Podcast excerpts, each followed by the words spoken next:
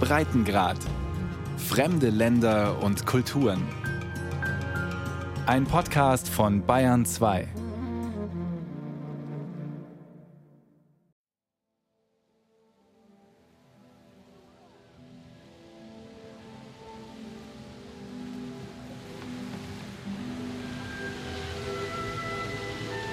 Парк Горького, это, мне кажется, один из основных парков. Der Gorki Park ist einer der wichtigsten Parks in Moskau und Anziehungspunkt für die Moskauer Jugend.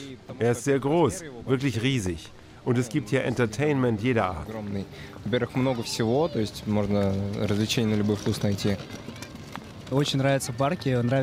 Toll ist, dass es hier so viele Sportplätze gibt und ein Freilichtkino. Man kann aber auch einfach ganz gemütlich mit seinen Freunden im Park zusammenkommen und entspannen. Und genau das tun Arthur, Maxim und ihre Freunde. Zu siebt sitzen die Studenten auf einem Teppich aus verschiedenen bunten Decken auf einer Wiese nahe der großen Fontäne, dem Star des Gorki Parks. Die Musik des Wasserspiels und das Stimmengewirr der Besucher mischen sich mit dem Geräusch von über den Asphalt gleitenden Tretrollern, Kinderwagen, Inlineskates.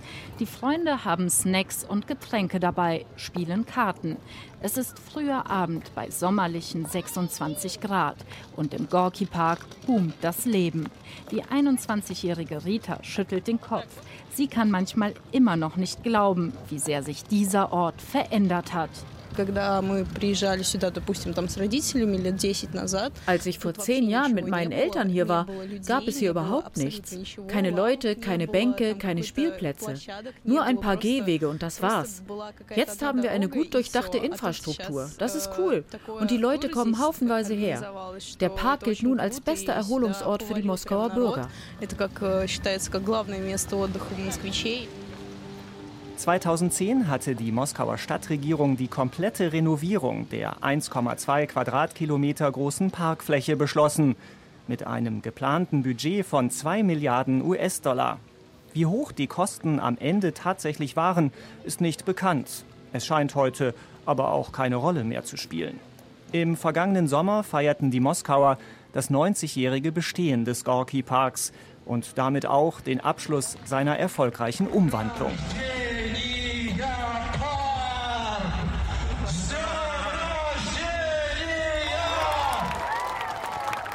Anstelle der alten sowjetischen Fahrgeschäfte und illegalen Kioske stehen hier nun schick hergerichtete Buden mit Streetfood.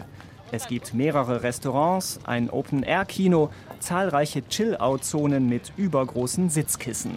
Alles nahezu perfekt für junge Großstädter konzipiert, stilsicher im Look von Instagram und Pinterest.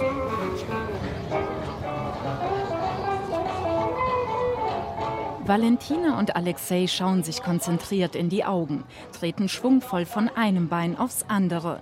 Die Tanzlehrerin neben ihnen klatscht für sie den Takt. Sie trägt ein buntes Kleid im 50er-Jahresstil und roten Lippenstift. Auf dem großen Holzpodest, das sich zwischen der Fontäne und dem kleinen See mit den Tretbooten befindet, tanzen unter den bunten Lichterketten noch etwa ein Dutzend weitere Paare den Lindy Hop. Mit bürgerlicher Eigeninitiative haben diese Kurse allerdings nichts zu tun. Auch sie sind Teil des Plans, der die Stadt Moskau nicht nur schöner, sondern auch lebenswerter machen soll.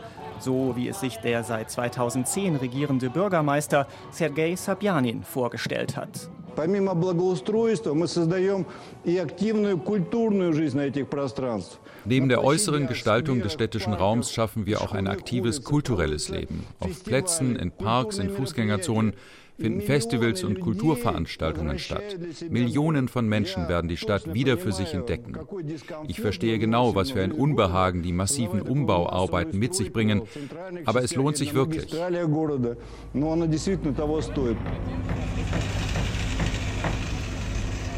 Die Neugestaltung des Gorki Parks war erst der Anfang. 2015 begann das 1,3 Milliarden Euro teure Megaprojekt Maja Ulica, meine Straße, der Komplettumbau der gesamten Moskauer Innenstadt.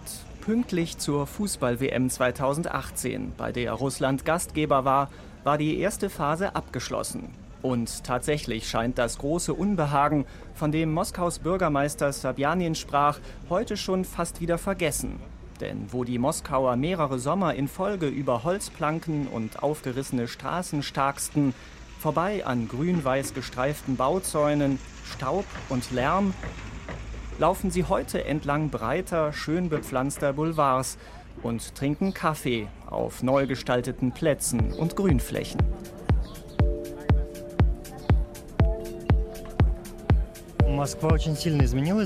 Moskau hat sich in den letzten fünf Jahren sehr verändert.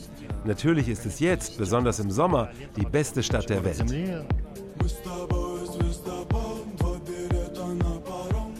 Wladimir Kumov sitzt auf der überdachten Terrasse eines Cafés, das zu einem Komplex von kleinen Designerläden und Kreativbüros gehört. Dass es anfängt zu regnen, stört ihn nicht. Der schlanke 34-Jährige ist leidenschaftlicher Radfahrer. Das Wetter ist für ihn selten ein Problem, im Gegensatz zu den Moskauer Straßen. Bei ihrem Umbau sei zu wenig Rücksicht auf die immer größer werdende Zahl von Fahrradfahrern genommen worden, sagt er. Der öffentliche Verkehr ist besser geworden, aber es ist noch immer sehr unkomfortabel, mit dem Fahrrad durch die Stadt zu fahren. Der Großteil der Radwege befindet sich nicht in den Straßen, sondern in den Parks. Und neben den Autos, die hier bis zu 80 Stundenkilometer fahren, ist es sehr gefährlich.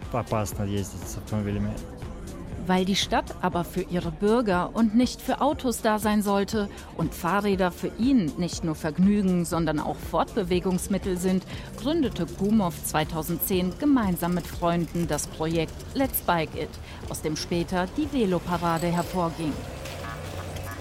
Mehrmals im Jahr eroberten zuletzt Zehntausende Radfahrer die große Ringstraße im Zentrum der Stadt für einige Stunden für sich, um ein Zeichen zu setzen, dass auch sie zum Straßenverkehr gehören.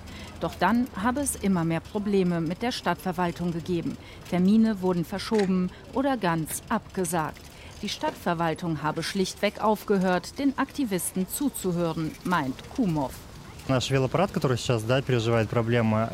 Unsere Veloparade entstand an der Schnittstelle von Gesellschaft, Business und der Stadt. Ohne diese drei Teile wäre es nicht gegangen.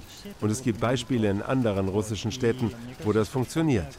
Wir haben aber eine besondere vertikale Machtstruktur. Und es kommt eben zu Brüchen, wenn diese oder jene Seite überwiegt. Deutlicher will Kumov nicht werden, aber er erklärt, so wie mit seiner Veloparade gehe die Stadt Moskau generell mit Bürgerinitiativen um. Zumindest sei es heute so. Zu Beginn seiner Amtszeit habe Bürgermeister Sabjanin den Bürgern noch zugehört, sie gefragt, was sie sich wünschten.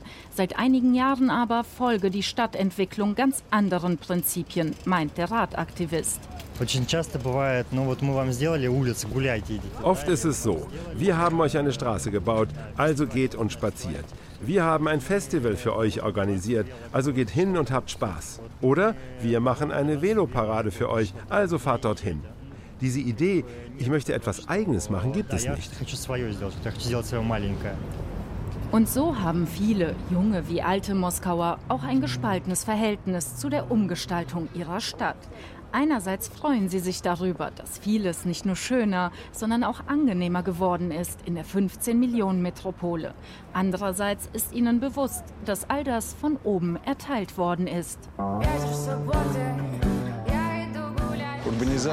Bei der Urbanisierung ging es früher um Industrie, Maschinen und Technologie. Heute geht es um den Menschen. Der Moskauer Bürgermeister erklärte in den vergangenen Jahren immer wieder seine Idee der Stadtentwicklung. Egal wie viel Geld da ist, die Städte müssen besondere Bedingungen schaffen, damit die Menschen aus ihren Wohnungen kommen und in den Stadtraum eintauchen. Der städtische Raum muss ihr Lebensraum werden, gemütlich, komfortabel, mit schönen Straßen und guten Transportmöglichkeiten, schnell und erschwinglich. Parks und Plätze gehören auch dazu. Dass die jungen Moskauer nun aber genau das tun, die neu gestalteten Stadträume auch außerhalb der ihnen zugewiesenen Flächen zu den ihren zu erklären, damit hatte die Stadtverwaltung nicht gerechnet. Der Platz, den alle Yama die Grube nennen, liegt auf dem Boulevardring in der Nähe der Metrostationen Chistie Prode und Kitai-Gorod. Eine bei jungen Moskauern sehr beliebte Gegend. Hier gibt es viele Restaurants, Bars und Cafés. Tagsüber wie auch abends ist hier eigentlich immer was los. Auf den grauen Stufen des halbkreisrunden Platzes, der einem antiken Amphitheater nachempfunden ist, sitzt die 19-jährige Varia. Dieser Ort hier liegt im Zentrum und ist für alle sehr bequem zu erreichen.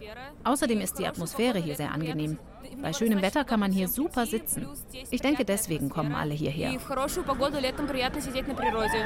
Neben Varia sitzt ihr Freund Fedia. Um sie herum ihre Freunde und gut 200 weitere junge Moskauer, die sich hier einen schönen Abend machen. Tatsächlich war der Hochlowskaja Platz, wie er eigentlich heißt, lange Zeit eine Baugrube. Hier sollte ursprünglich ein Einkaufszentrum entstehen.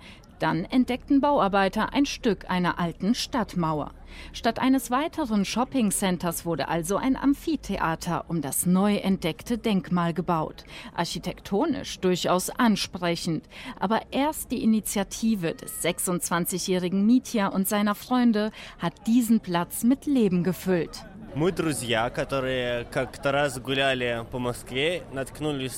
Als wir einmal durch Moskau spaziert sind, haben wir diesen Ort gesehen und aus Spaß einen Instagram-Account angelegt. Wir sind dann durch die Straßen gelaufen und haben Leute angesprochen. Und die sagten, cool, wir machen mit. Und plötzlich fingen die Leute an, sich hier zu treffen und es wurden immer mehr. Und als wäre es schon immer so gewesen, sitzen sie hier nun mit Pizzakartons, trinken Bier und Wein aus mitgebrachten Gläsern. Das ist riskant, denn in Russland ist Alkoholtrinken in der Öffentlichkeit verboten. Wenn die Polizei vorbeikommt, verstecken natürlich alle ihren Alkohol. Wir sagen, wir kennen das Gesetz und verstehen, dass die Polizisten ihre Arbeit machen müssen. Und sie sagen, wir verstehen, dass ihr hier seid. Wir drehen unsere Runde und fahren dann wieder. Es ist wie eine Art Waffenstillstand mit der Macht. Doch dieser Waffenstillstand bröckelt zusehends. Gerade in den vergangenen Wochen gab es immer wieder Festnahmen, provoziert allerdings durch einen selbsternannten Sittenwächter, erklärt Varia. Der kommt hierher, macht die Leute an, verbietet ihnen zu rauchen, sagt, sie sollen den Alkohol wegpacken. Und wenn sie nicht auf ihn hören, fangen er und seine Freunde eine Schlägerei an. Dann kommt die Polizei und nimmt die Leute hier fest.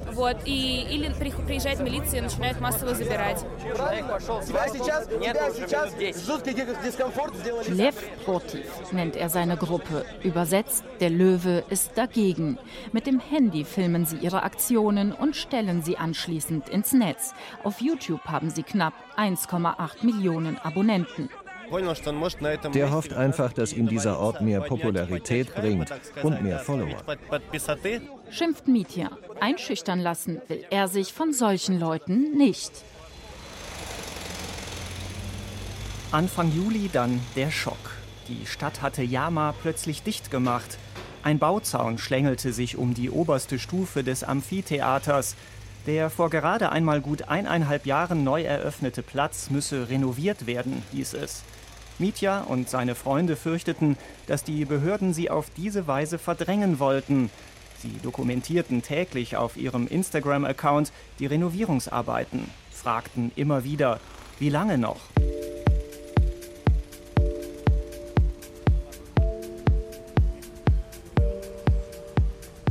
Entsprechend groß war die Erleichterung, als die Bauzäune knapp zwei Wochen später wieder verschwunden waren. Sofort riefen Mitya und seine Freunde dazu auf, sich ihre Yama wieder zurückzuholen. Und die jungen Leute folgten. Seitdem fühlen sich die Abende auf dem Hochlowskaja Platz nicht mehr nur wie lockeres Abhängen an. Viele der jungen Menschen, die hierher kommen, tragen noch mehr als zuvor einen zufriedenen Ausdruck der Rebellion auf ihren Gesichtern.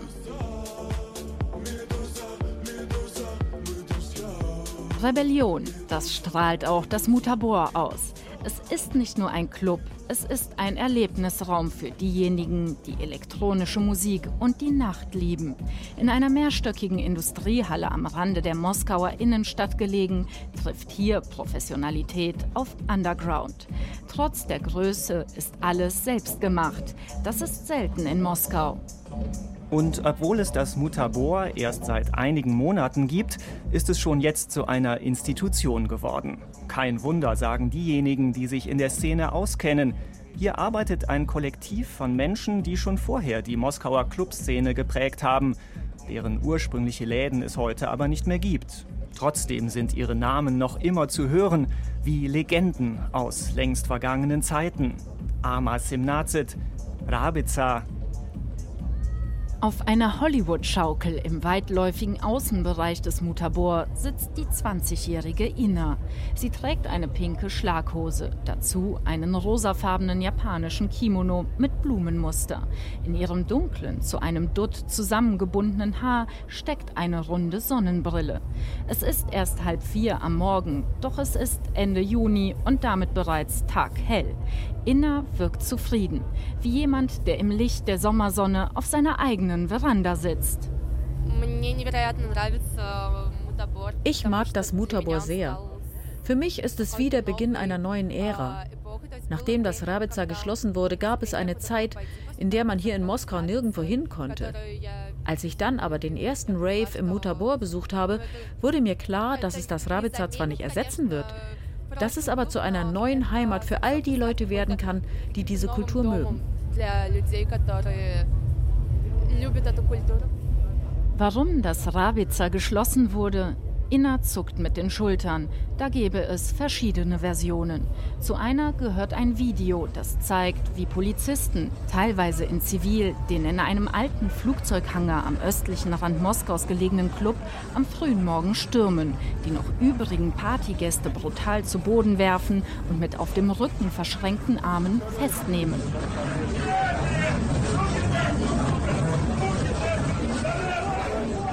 Das war im August 2017. Danach wurden im Rabica keine Partys mehr veranstaltet. Zunächst gab es einen Aufschrei in der Szene. Von untergeschobenen Drogen war die Rede, von verschwundenen Aufnahmen der Überwachungskameras. Doch schon bald wurde es ruhig.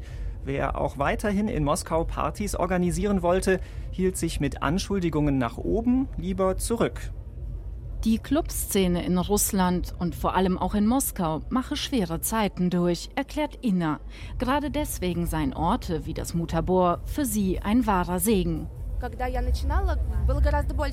Als ich damit angefangen habe auszugehen, gab es mehrere Orte. Man war damals auch nicht so anspruchsvoll. Die Leute waren, was den Ort, den Sound, die Künstler betrifft, nicht so mäkelig. Heute muss alles auf höchstem Niveau laufen. Und die Leute sind auch bereit, mehr dafür zu bezahlen. Doch es wird auch vieles geschlossen. Festivals werden abgesagt. Man spürt, dass es mit der Freude in Moskau zu Ende geht.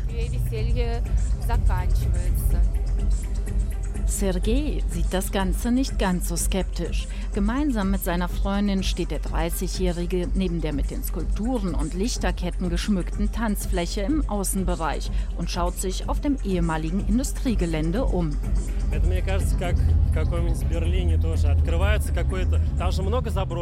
Das ist wie in Berlin, denke ich. Da gibt es doch auch viele verlassene Gebäude. Dort macht etwas auf, dann wird es wieder geschlossen oder das Gebäude wird irgendwann abgerissen. So ist es auch in Moskau. Cool ist doch, dass es keinen bestimmten Ort gibt, wo immer etwas los ist, sondern sich alles ständig verändert und die Orte wechseln. Mit seiner runden Sonnenbrille, dem bunten Blouson und der Goldkette um den Hals sieht Sergei eher aus wie ein Raver aus den 90ern. Auch er glaubt, dass es die Clubs heute schwerer haben als noch vor einigen Jahren. Moskau ist im Prinzip auch eine Techno-Hauptstadt. Das heißt, das alles hier ist nicht neu.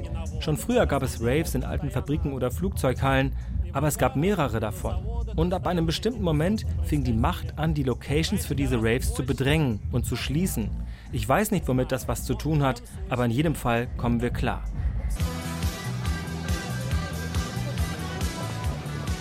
Eines ist in Moskau aber sehr schwer zu finden, egal zu welcher Tages- oder Nachtzeit. Stille. Im Gorki Park ist es bereits Abend geworden. Doch noch immer genießen die Moskauer zu Tausenden hier die sommerliche Wärme, sitzen mit einem Eis auf einer der Bänke oder flanieren entlang der ebenfalls neu gemachten Moskwa-Promenade. Katja und Nikolai haben dennoch einen Platz gefunden, an dem sie für sich sein können. Auf der schmalen Rasenfläche direkt am Ufer des kleinen Sees, auf dem Paare und Familien in den nun beleuchteten Tretbooten vorbeigleiten. Auch ihnen gefällt das neue Gesicht des Gorki Parks. Sie kommen gerne nach der Arbeit hierher, um zu entspannen. Aber Katja, die in einer Werbeagentur arbeitet, bezweifelt, dass die Mächtigen bei allen ihren Initiativen ausschließlich das Wohl der Bürger im Blick haben. In letzter Zeit glaube ich überhaupt, dass diese Ausgestaltung Moskaus gerade darauf ausgerichtet ist, um ein schönes Bild nach außen zu zeigen. Alles ist sauber, alles ist toll. Aber damit wird auch der Fokus von wirklichen Problemen weggelenkt. Man schafft einfach dieses schöne Bild, ohne dass die Menschen die Möglichkeit hätten, ernsthaft etwas in diesem Land zu bewirken. Nikolai, der kurz aufgestanden ist, um seinen Zigarettenstummel in einen Mülleimer zu werfen, lehnt sich nach vorne. Die Gesellschaft trage eine Mitschuld an diesem Zustand, sagt er. Das ist dieses sowjetische Erbe. Man hat damals die Eigeninitiative nicht ganz vernichtet, aber man hat Garantien gegeben für das Leben, egal welchen Status jemand hatte. Und viele bei uns leben einfach so weiter, in der heiligen Zuversicht, dass sich schon jemand kümmern wird. Die Leute haben immer noch dieses Verständnis vom Staat. Seht her, ein Park wurde gebaut. All das hat der Staat gemacht. Ich finde, man sollte den Menschen mehr Initiative erlauben, damit sie selbst entscheiden können, wie sie leben wollen. Das ist ein Prozess, bei dem der Staat die Vorreiterrolle übernehmen sollte. Er muss den Menschen zeigen, dass sie mitmachen und etwas verändern können. Und ich glaube, in letzter Zeit hat sich in diesem Prozess etwas getan.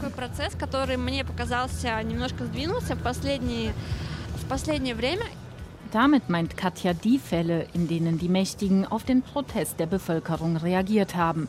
Zum Beispiel haben die Bürger der Industriestadt Jekaterinburg im Frühsommer erfolgreich gegen ein Großbauprojekt auf einer der letzten Grünflächen der Stadt demonstriert. In Moskau wurde der zu Unrecht verhaftete Journalist Ivan Golunov aufgrund des öffentlichen Drucks nach nur wenigen Tagen wieder freigelassen. Und innerhalb der betreffenden Behörde gab es entsprechende Konsequenzen. Это наш город!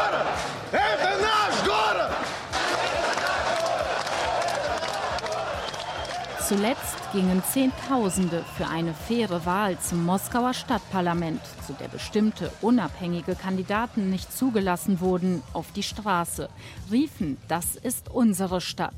Von Woche zu Woche wurden es mehr, und während die Mächtigen das teilweise brutale Vorgehen der Polizei gegen die Demonstrierenden zu rechtfertigen versuchten, solidarisierten sich die Bürger miteinander. All diese Beispiele geben der 26-jährigen Katja Anlass zur Hoffnung. Die sowjetische Ideologie verändert sich langsam.